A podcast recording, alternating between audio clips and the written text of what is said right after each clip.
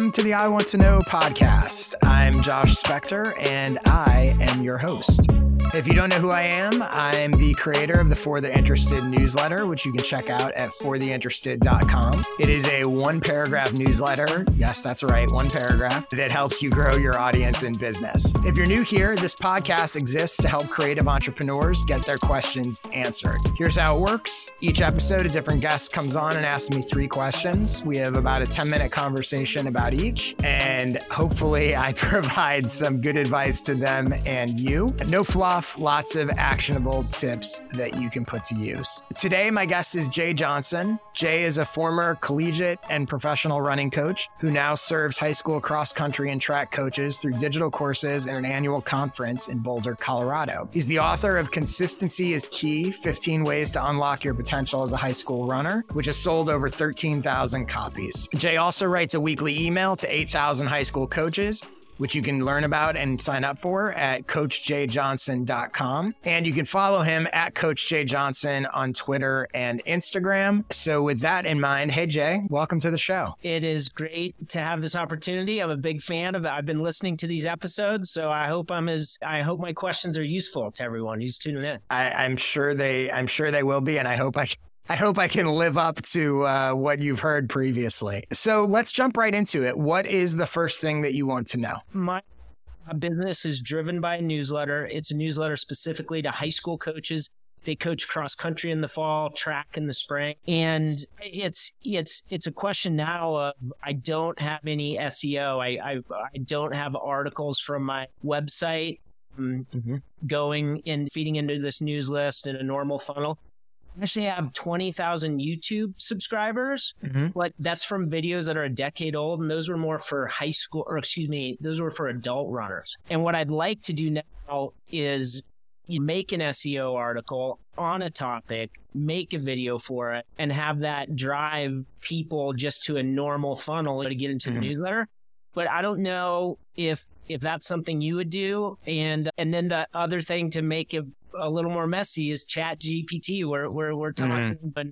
In April 2023, I don't know if you think Jay, you know, SEO is is is something that's that's going to die. So let's tackle Chat GPT second. Let's start with sort of the first part of this, which I think is is really and sort of zooming out. You're really asking a content distribution question. So you're creating these things. You've got various platforms, which I think is very common for everybody, right? You've got a website, you've got a newsletter, you've got YouTube. You're like, I have this idea for a thing. What do I do with it? Where do I put it? Do I put it everywhere? Do I only put it in certain places? What's the order in which I put it in? To what degree do I pay attention to search and optimizing for that and, and all of that. So I would start here again from a very zoomed out level. The the goal of content distribution is to make your content as easy to access and share as possible for your audience. It's not to force people to do what you want them to do. And that seems obvious, but I think lots of people don't do that. They're optimizing for, I want to optimize for people to subscribe to my newsletter. So I'm not going to put the stuff in my newsletter on my website, or I want to optimize for search engines. So I'm only going to put it here and I'm not going to to put it there and I'm not going to do X, Y, and Z. Or I want traffic to my website. So on Twitter, I'm just going to put a link and make them go read it. I'm not going to post the content natively on Twitter because I'm trying to do this. So I think in general, you always want to start with what can I do to make this content, whatever format it's in,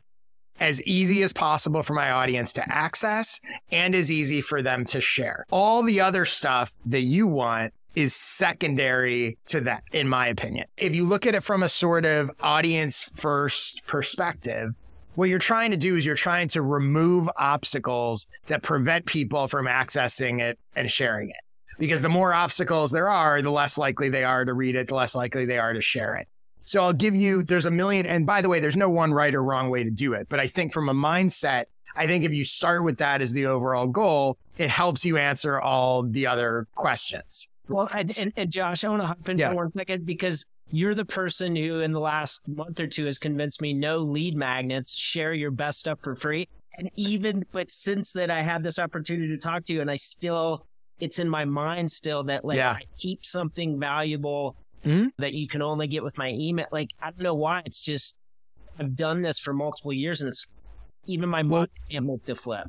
Yeah, and we're going to get there because I want to talk about I want to talk about lead magnets as well. So so let's start with the general premise that we're trying to make it easy for people to access and share. Because I think ultimately what's the best for you in the big picture is the more people that access it and share it, the better. That's better for you than trying to force them into like the truth of the matter is having your articles that are in your newsletter also on your website is going to lead more people to see them, which is ultimately going to lead more people to subscribe to the newsletter versus, hey, I got this great thing, but you can only see it if you subscribe to the newsletter.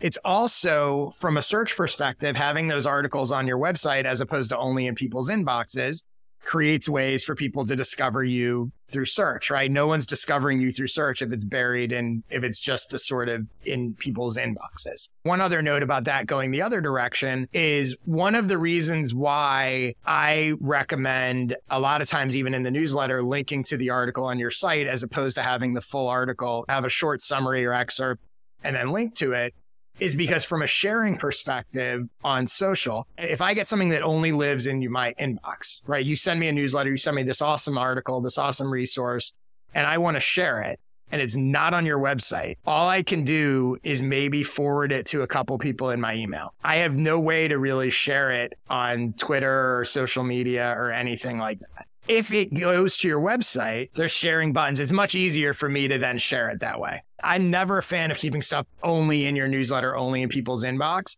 because number one, you miss out on other people being able to find it.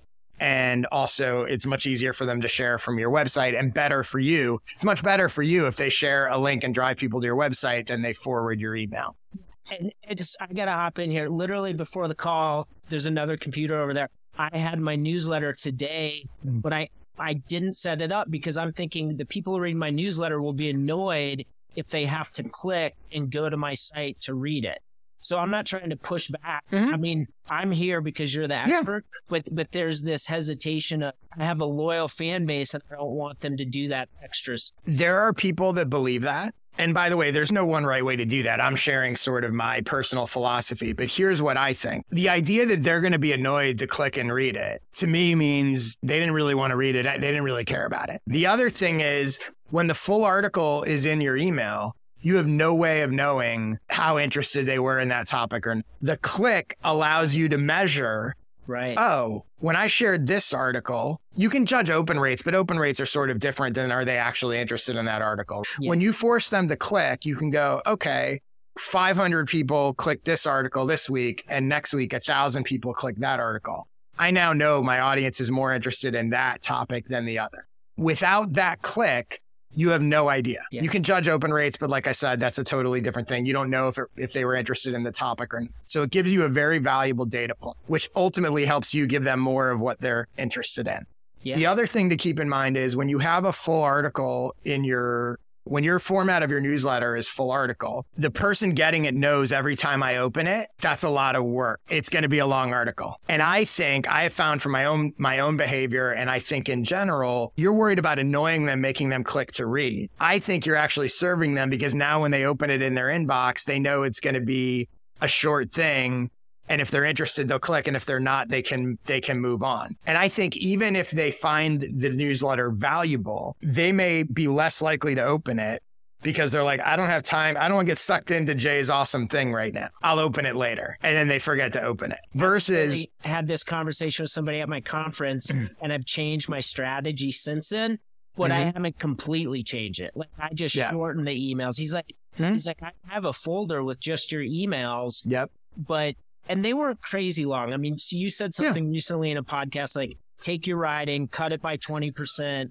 You know, mm-hmm. it makes it better.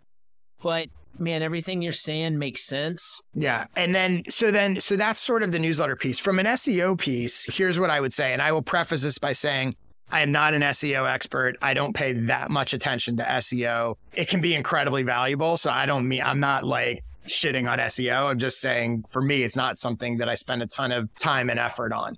But what I would say is thinking about for your situation, how important and how much opportunity is there for SEO? Because it's different for every niche and topic. So thinking through, am I writing about the kinds of things that lots of people are searching for? My guess is in your niche, maybe. One of the reasons why I don't pay a lot of attention to SEO is because while there is some opportunity in my niche, I feel like for the most part, the stuff I'm talking about and doing, there's not a ton of people searching for it. Like I'm not writing about how to fix a faucet and there's a million people going to Google going, how do I fix a faucet? If I'm sharing my own unique approach or system for doing something, nobody's searching for that. Like, yes, people are searching for how to get more newsletter subscribers and whatever. It's still not a massive thing. I would think through for yourself how important is SEO to me and to what degree do I want to commit to that and take that take that into account. The other thing I would say, sort of jumping back to the newsletter piece, is because I get this question all the time. If I put all the content on my website, then why would people subscribe to my newsletter? Like that's the that's the big fear. I think that fear is understandable, but it's rooted in a in a fundamental misunderstanding of why people subscribe to newsletters. They subscribe to newsletters because they don't want to miss the next thing that you post. And so just because if you put it on your website, I'm subscribing because I don't want to miss the stuff that Jay does. And the newsletter is essentially a, a reminder, a notification that here's the new thing that I posted. So the kind of person that's going to go, I'm not going to subscribe because I can just read it on his website. They didn't really care that much about reading it in the first place. The fear that you're sort of competing or undercutting yourself is not realistic. Right. Because and quite the opposite, right? So you're actually, it's actually going to get you more subscribers because now when someone goes to your website, they, let's see, somehow they see some article of yours, they wind up on your website and they go, as opposed to everything being hidden in your email, they go, Oh, this was a good article. And he wrote this and he wrote this. I want to make sure I see what this guy does in the future. I'm going to subscribe versus they somehow wind up on your website. They see one thing that happens to be there and you're like, Hey, subscribe. And they're like, mm, I don't know. Okay, so ChatGPT. I do think ChatGPT is powerful. I do think all this AI stuff is going to make a difference and is going to impact things. I do not think these fears that it's like, I'm never going to be able to compete with ChatGPT and I'm going to lose my job and writer, nobody needs writers anymore. I think all of that is super overblown. I think ChatGPT and AI stuff is really a brainstorming tool more so than it is a replacement for anything else. Do I think it's going to affect search ultimately? Yes, it's going to affect search ultimately. Do I think that that means that search won't play a role and you should just completely ignore? I would not shy away from doing anything you're going to do just because chat GPT and AI stuff exists. And as far as YouTube, I do think if you like doing YouTube videos, you sounds like you have an audience. By all means, I think it's worth doing. The other thing to keep in mind that people don't think about YouTube is the second biggest search engine on the planet, right? And in my niche, there are not videos on it. Yeah. So, so I mean, I'm learning so much, but I feel like it's it's good to be reminded of the the search engine that I'm not trying to make YouTube videos anymore. When I was younger, I liked seeing people follow Mhm. and get views. Now it would just be from a business standpoint, is it a good Yeah. way to communicate information? Yeah, I mean, it, it's the same reason why I did nothing on YouTube before this podcast. When I decided to do a podcast, I was like, it would, in my own personal belief, it'd be idiotic for me not to record these and put them on YouTube. Even though YouTube's a rabbit hole, and by no means am I probably spending the time I should on thumbnails and titles, and like you go down, like it's a whole thing, right? And I'm not doing fancy editing, whatever. But if I'm going to have these conversations, I might as well record them. I might as well put them up there. And it's going to get whatever. So I would say the same thing could be applied to anything you're doing with your articles, with your whatever. If you have the time, creating a version that goes on YouTube, I, I do think is worth it. One thing I would say if you're going to essentially repurpose articles and that kind of stuff into into YouTube videos is I would keep in mind that just because you wrote, let's say, a blog post or a newsletter that was titled this and was X, Y, and Z doesn't mean that you can't tweak it for YouTube. So maybe the YouTube title is more YouTube friendly. One of the changes I've made with this podcast is I used to put, besides the full episode, I used to put each full question of the three questions up as individual clips. Now I'm not doing that. I'm actually taking just excerpts I'm doing three shorter clips because I realize, yeah, our 15 minute conver- or a 10 minute conversation about this topic may be great, but a better YouTube video might be the three minutes where we talked about this. So I would keep in mind that even if you're repurposing content, it doesn't mean you have to repurpose the full content. You could figure out what is going to be the best sort of YouTube version of this. And the other recommendation I would have is when you do that, embed the YouTube videos in the articles that they're inspired by. Again, I'm not a search expert. It's it's helpful for search. And also people that find it might go, oh, instead of reading this, I'm just going to watch this video. Yeah. One article where I've done that, and it's funny in Google Search Console, you get something positive. I don't understand it Yeah. but but the, They like when you do that. But they like when you do that. All right, so let's get to your second question. What's the next thing you want to know? So I currently email my list once a week. So over 52 weeks, they get 52 emails on Wednesdays. Okay. There's a seasonal aspect to when I sell. It's basically May and June is a launch. And, Mhm. and I know people don't like launches. They work for me. We don't have to go over that. Then no, November and December is a launch. And so leading up to those, probably for eight or 10 weeks, they get Sunday and Wednesday. And then I resend to unopens. So that's what I've been doing. I love getting your newsletter that's short, one sentences Mm-hmm. every day. And I just love to know like the positives and the negatives on that. Mhm. I don't know. It's it's, it's not a one to one what you do and what I do Yeah. because there aren't like useful things that I could link to every day. Yeah. It's more of a question of what do you think of three times, two times a week all year long, and Mhm. then maybe three times a week going into these launches. So let me uh, let me start by asking you a couple questions. So one is are people getting a sequence or they're all getting the same they're all getting the same email? Yeah, so so finally, I'm repurposing last year's. You and I are speaking in April. Yeah. Like, the email that's lined up today is the same email from last year with, with an article and a PDF. So I'm not recreating new stuff, but But every day when it goes out, everyone on your list is getting the same thing, Oh, right? yes. It's not like okay. yes, Okay. Cool.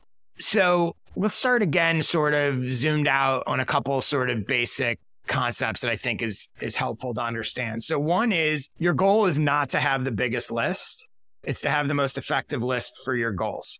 So whatever that is. So people all the time, understandably, and I can fall into this as well, right? They're like, I got to get more subscribers. I got to get more subscribers, or I'm doing this and I'm losing subscribers. Or the big fear with sending more frequently is you're going to lose subscribers. And by the way, you will, because no matter how great your your email is, every time you send an email, a certain percentage of people are going to unsubscribe. So one of the things I have learned after a couple years ago shifting from a weekly newsletter to a daily newsletter is people love it, but every day I lose that same percentage of subscribers, which means from an overall standpoint, it's much harder to grow when you're sending more frequently because you need to add more in order, in order to make up for the ones that you're losing, even with a great newsletter. So I have about 33,000 subscribers. I send every day and I probably get roughly 40 to 60 unsubscribes a day, which is not bad. If you send 33,000 people and 50 people unsubscribe, like that's a good newsletter. But it also means that if I send six times a week and 50 people unsubscribe, I'm losing 300 subscribers a week with a great successful newsletter. So even to break even, even to stay at 33,000, I need to add 300 new subscribers a week just to make up for the churn, even though it's a low churn. Now, in my mindset, if you go into it with the mindset of like, that's okay, I'm not trying to just get the biggest list that I can. Obviously, you don't want it to be completely shrinking, but as long as like those numbers are wind up roughly, you know, where I want them, and I feel like the list is good, the advantage of sending more frequently, the advantage of those unsubscribes is you run off the people that don't really care. So I might lose 300 people a week, but I'm not losing 300 people that were going to be customers or that really like the thing. The people that stay really like the thing. Yeah, and and I, what I'm seeing from a sales standpoint is the is being reminded that OE has this thing. Like, like Mhm. I mean, you would know this number, but that we have to be reminded before we purchase something. It, it's a big number. Yeah. 10, 12, 13, Yeah. something like prior to getting your advice, I'm leaning towards emailing more often.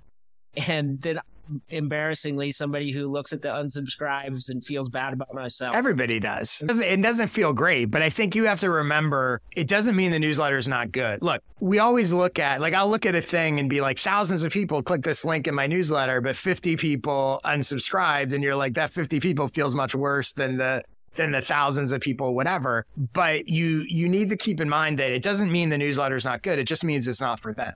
And that the people that you're losing, you're not actually losing anything because it wasn't for them. They weren't going to buy. You're not losing the people that are like, oh, this is the perfect person that it's for. And when they're like, ah, I'm out of here. The other thing to keep in mind is that growth and retention are two very different things. People lump them together. So growth is about how are you getting new people to discover you and find you and connect and subscribe and all of that stuff. Retention is are the people that are subscribed sticking around. So when I look at, at my newsletter from a retention standpoint, yeah, it doesn't feel good to have 50 people unsubscribe when I send an email, but that's 50 out of 33,000. Yeah. So my retention is actually pretty good, even though I'm losing 300 people a week. If I'm not growing, so if my retention is okay, like, and to put it in your terms, if you're emailing people and you're always going to get some unsubscribes, but if you feel like the retention is actually pretty good, but your newsletter's not growing or even it's shrinking, if the retention's not bad, it's a growth issue. Yeah, yeah, and this is great. We haven't put exact numbers on it, but people like to hear about work workouts, and mm-hmm. I try and work pretty hard on my subject line.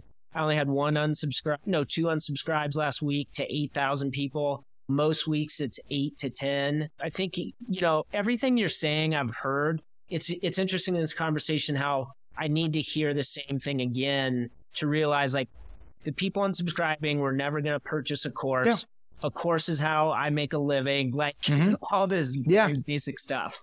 And this is the other part. So talk to me about how are you getting new subscribers? Where are they coming from? Why are they subscribing? That part of it, where is yeah. that coming from? This is why I wanted to go SEO and go harder on YouTube is that right now it's Twitter and it's Twitter just going to, I don't want to say stole, I copied from Josh Spector this idea yeah. Of a if you if you were to go to my, my header, it's got like a arrow to coach mm-hmm. so it's really easy to get on my okay. to get on my email list. I don't like Twitter, but I just need to tweet. I the things I tweet in my mind, it's almost like they aren't the most useful thing I can share with a mm-hmm. coach, mm-hmm. but I I've had pretty much down as to what gets retweeted, what gets liked, and it revs revs the engine this isn't one of my official questions, but I'm, i seem like I'm getting penalized for linking to the article sometimes, mm-hmm. but that does seem to lead to people opting in. But the bottom line is it's really only Twitter, and I'm worried that I've tapped that out over the last six months or so. Right. But let me ask you a question. So when they click, they're going, they're landing on your homepage, I assume. Oh, Josh, this is I'm in. I mean, this is a mess. I wasn't clear on who's my audience. Is it adult mm-hmm. runners, adult marathoners? Is at high school coaches, and I'm going to make CoachJayJohnson.com just high school. So I still okay. have to date that on my site. But so, so for example, if they land, are they right now driving to your homepage or to yeah, specific? So, okay. Eh so if they go to your homepage and I'm looking at it, I'm looking at it right now. So they land on a page and the headline says, I help high school and adult runners, coaches and parents. How can I help you? Then it says get a must have warm up video plus my best post run strength and mobility videos on your phone select at least one type of email you want to receive, and then they can check sort of if they're high school coaches or adult marathoners or whatever they are and enter and sign up. So here's the first thing to understand. And you want to, you want to go through whatever your process is, right? Whatever your sort of onboarding process is or sign up process. You want to think about how are people getting here and what are they signing up for? What they're signing up for is not a newsletter. They're signing up for warm up videos, my best run strength and mobility videos. And I'm guessing, I don't know, but I assume you share those in your newsletter or whatever. But as far as they know, they're they're giving you an email. They're gonna, and I assume they're then getting your your welcome email or whatever sends them the video, whatever. So one of the important things to understand is the people. Forget the number of people you're signing up, but the people that are signing up are not necessarily signing up for the newsletter. They're signing up to get these videos. They get these videos and then you're sending them a newsletter two or three times a week. Maybe they want that. Maybe they don't. Yeah, so from a retention standpoint, one of the things that may be hurting your retention is this is, and this gets into lead magnets, right? And as I'm not a huge fan of lead magnets, and we'll talk about that, they can be very effective. I like lead magnets if it's not for an ongoing newsletter. So this is where I get into the difference between email marketing and newsletter. So if you're running a lead magnet because you're like, I want to get people on this, I'm going to send them maybe one or two emails, I'm going to push them to a sale. Great. Lead magnets work. That's all you care about. Oh, if you're using lead magnets to the idea to grow a newsletter, which is an ongoing thing. The thing that I don't like about it is there's a disconnect there. They have not signed up. They don't, they're not saying, I'd like to hear from you every week or a couple times a week or whatever. They're saying, I want whatever you're giving me in the lead magnet. So I think lead magnets often create fool's gold because you get all these signups. But if you don't actually go back and look and go, how did the people in the lead magnet perform? A lot of them bail or they don't open or they, or they whatever.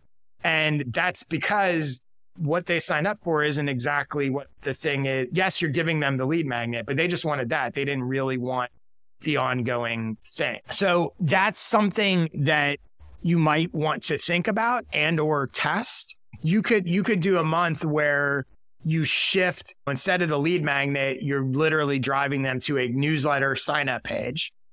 Do that for a month and maybe you'll get fewer subscribers, maybe you'll get more subscribers. But let's just do this as a hypothetical, right? Say you did that for a month and you look at the end of the month and you added, just keep it math simple, you added 100 subscribers. And a month later, you go, of those 100 subscribers who signed up for the newsletter, 60 of them are still subscribed and opening. And then you do a month where you test the lead magnet and you get 100 subscribers. And of those subscribers, 30 of them are still around you can go a step further and go, but of those 30, 15 of them bought my course. And then of the newsletter ones, of the 60, five of them bought my course. Again, you can optimize for your end goals. So you might go, yeah, the lead magnet gets me fewer subscribers, subscribers, but more buyers. And that's ultimately what I want. Or it could go the other way, but but without sort of testing that, that's a very easy test to run. It might take you two months because you, maybe you do one sure. month of one and one month of the other, but you would come out of it with a lot of knowledge about what actually happens when people sign up for the lead magnet versus people sign up for the newsletter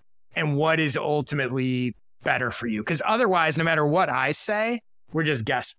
Well, right? and I just haven't done that. I'm going to have a lead magnet for the course in June. That's basically mm-hmm. a mini course. That's the exact stuff you'll learn in the mm-hmm. course for free. But mm-hmm. then I've got some testimonials where some some coaches people respect say, "Hey, I get, I get his his mm-hmm. his weekly newsletter and I like it." And so I'm, what I'm going to take from this is I'm going to do both, yeah. and and probably do the lead magnet in the articles. The mm-hmm. idea is you took the time to read the article and you're somebody who's going to invest. I mean, I'll, I'll yeah. test it too. But yeah, and the other thing you could do yeah. too is you could do the lead magnet gets them in. You send them some sort of automated sequence that leads to the purchase. And then you go, Hey, I also have this newsletter, almost like they're opting in, right? So the lead magnet drives them into the thing. And then you say, I also have this free newsletter. Every week I'm sharing new stuff.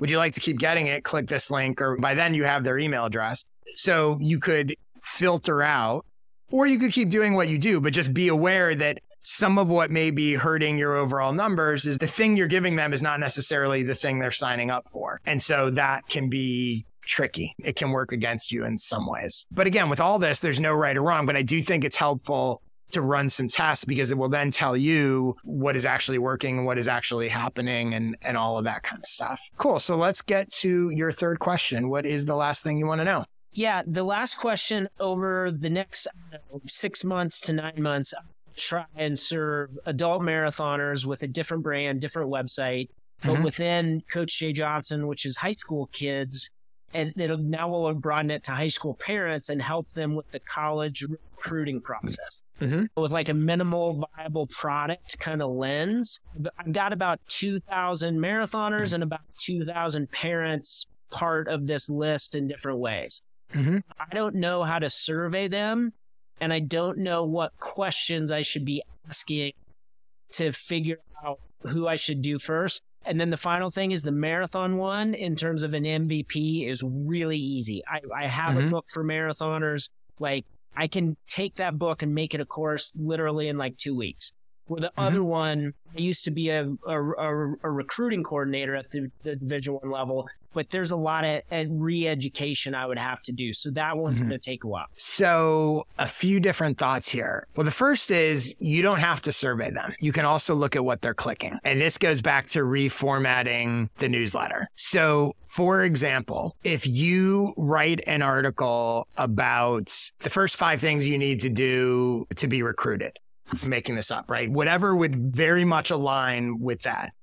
And then you can look and go, who clicked that article? Because everyone that clicked that article, if they, if they're at least showing, Hey, I'm interested in trying to figure out how to get recruited. You could then, if you wanted, forget a survey. I'm going to talk about surveys in a second, but you can do a survey, but even without a survey, because a survey depends on people replying to the survey, which is a whole other thing, which we'll get into. But with just that, you now have a list of people on your list who by clicking that, no one's reading that article if they're not interested. So now you have a lead list. So number one, you can gauge how interested people are in. Number two, you literally have a list of email addresses that were interested in that. One of the biggest missed opportunities that I think people don't do with their newsletters is understanding that you can use content, get people to raise their hand without realizing they're raising their hand. And what's crazy about this is when I asked the coaches, what are some things I can prepare, I can make for you? One of them was going to be a mm-hmm. college recruiting guide that then the coach puts on their team website. And I, but I didn't think about this. Like if I just share that link for the parents, hey, I created this. Mm-hmm. and, and so the other thing is you can get creative, and especially if you do it over a series of issues or over whatever with, with sort of different links and different types of content. Like I said, that example of like the first five things you should do if you want to get recruited. And then the next time maybe you do some article about if you're recruited by multiple schools how to decide where to go. And you notice that one article was clicked by 100 people and one article was clicked by 20 people. That's telling you something that can influence ultimately your product and your messaging. The other thing you could do is in your newsletter you could aside from a survey you could just have a question and say hey i want to do a q&a about college recruiting Send me whatever questions you have about college recruiting. They don't know you're creating a product, but they're basically telling you what should be in the product. So using that sort of interactive point to gauge interest can be way more effective than a survey because the thing with the survey is you have to keep in mind Number one, it's hard to get people to answer surveys. If you're going to do it, try to give them some incentive. If you can, you'll get a free this, you'll I'm doing a giveaway, whatever. No matter what, even with the most engaged audience, the results of the survey are not reflective of the of your audience. They're reflective of the portion of your audience that answered the survey. And that's the reason why I like link clicks much more than surveys, because you're going to get people to click a link about a recruiting thing that never would have responded to your survey.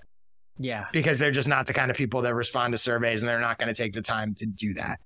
So that's important to keep in mind that even when you do surveys for anything, what you're getting is relevant and valuable, but it's also only reflective of a certain portion of people. And that can skew you multiple ways. You can go, I don't understand. Like 90% of people said they'd pay for this thing. Yeah, but that was only the 90% of the 5% that answered the survey.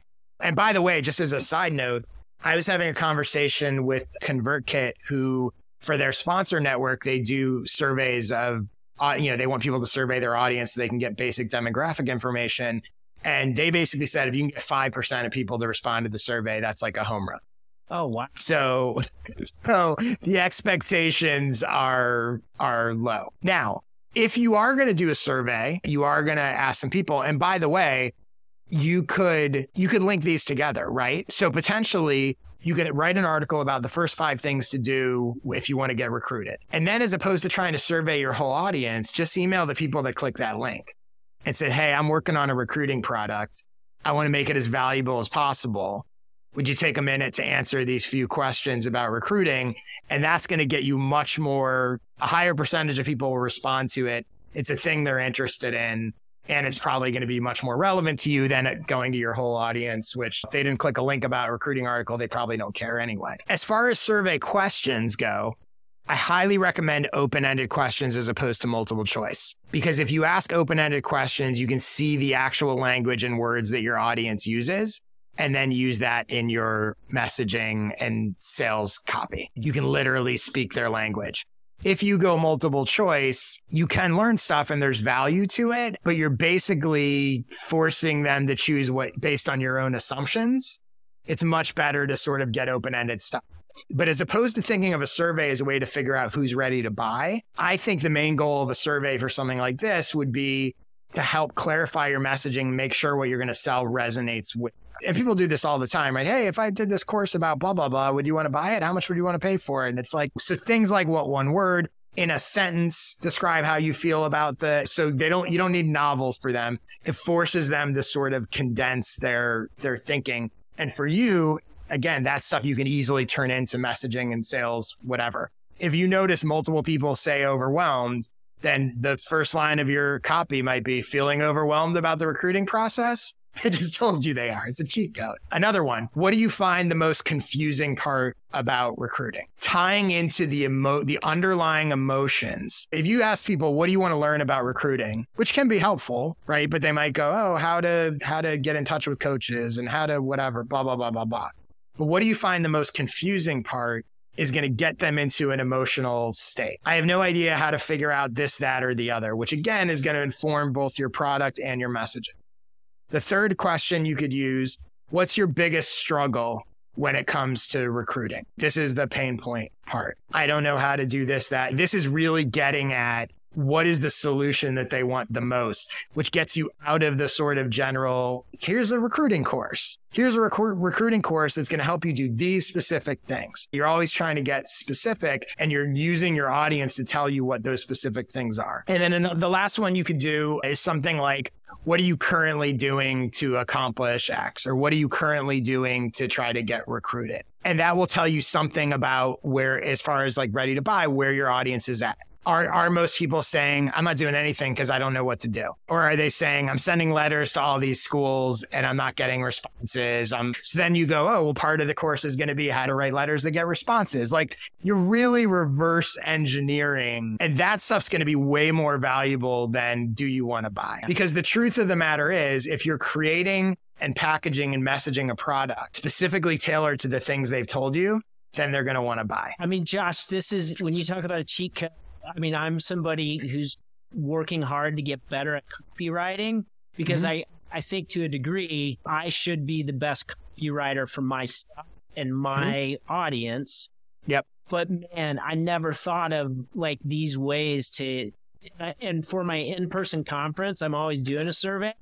And so I've, I'm used to saying giving open ended things because I, yeah. I want them to use their words, but this idea that they would fill something in and I'd use that in the copy is just brilliant. The other thing you can do, and I'm talking about sort of surveying multiple people, but you can also have individual conversations. You can identify one person that you're like, this is my target audience, and let me talk to them, ask them some of these questions hop on a Zoom or or whatever and sort of see what they you know the key is to sort of not lead them and just let them talk about what the the issue is. The other suggestion I'll give you, I've talked about this in a previous podcast as well, but going to Amazon reviews of related books and seeing what people say in the comments is another way to see how people are. Oh, I loved how this book told me how to do X, Y, and Z. Or this book sucked because it didn't even tell me how to solve this problem. That can be a cheat code as well. So there you go. You're on your, you're on your way.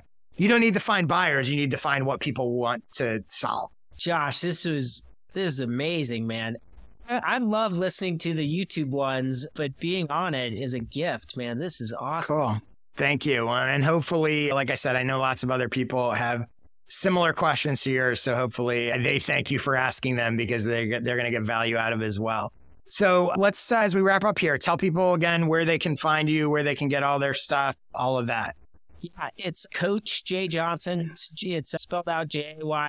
And then it's Coach Jay Johnson, all social, Twitter, Instagram, YouTube, even TikTok, if it's around when this thing comes out. Yeah, I don't think it's going anywhere that soon, but we'll see. Yeah. For me, again, my newsletter fortheinterested.com slash subscribe. I'm on Twitter all the time at J Spector. If you would like to come on and ask me three questions, just go to joshspector.com slash questions and you can submit them. And hopefully I will be on here giving you answers one of these days. Jay, thanks again for coming on. I appreciate it. And to everybody else, I will hopefully see you or you'll see me next week. Thanks again.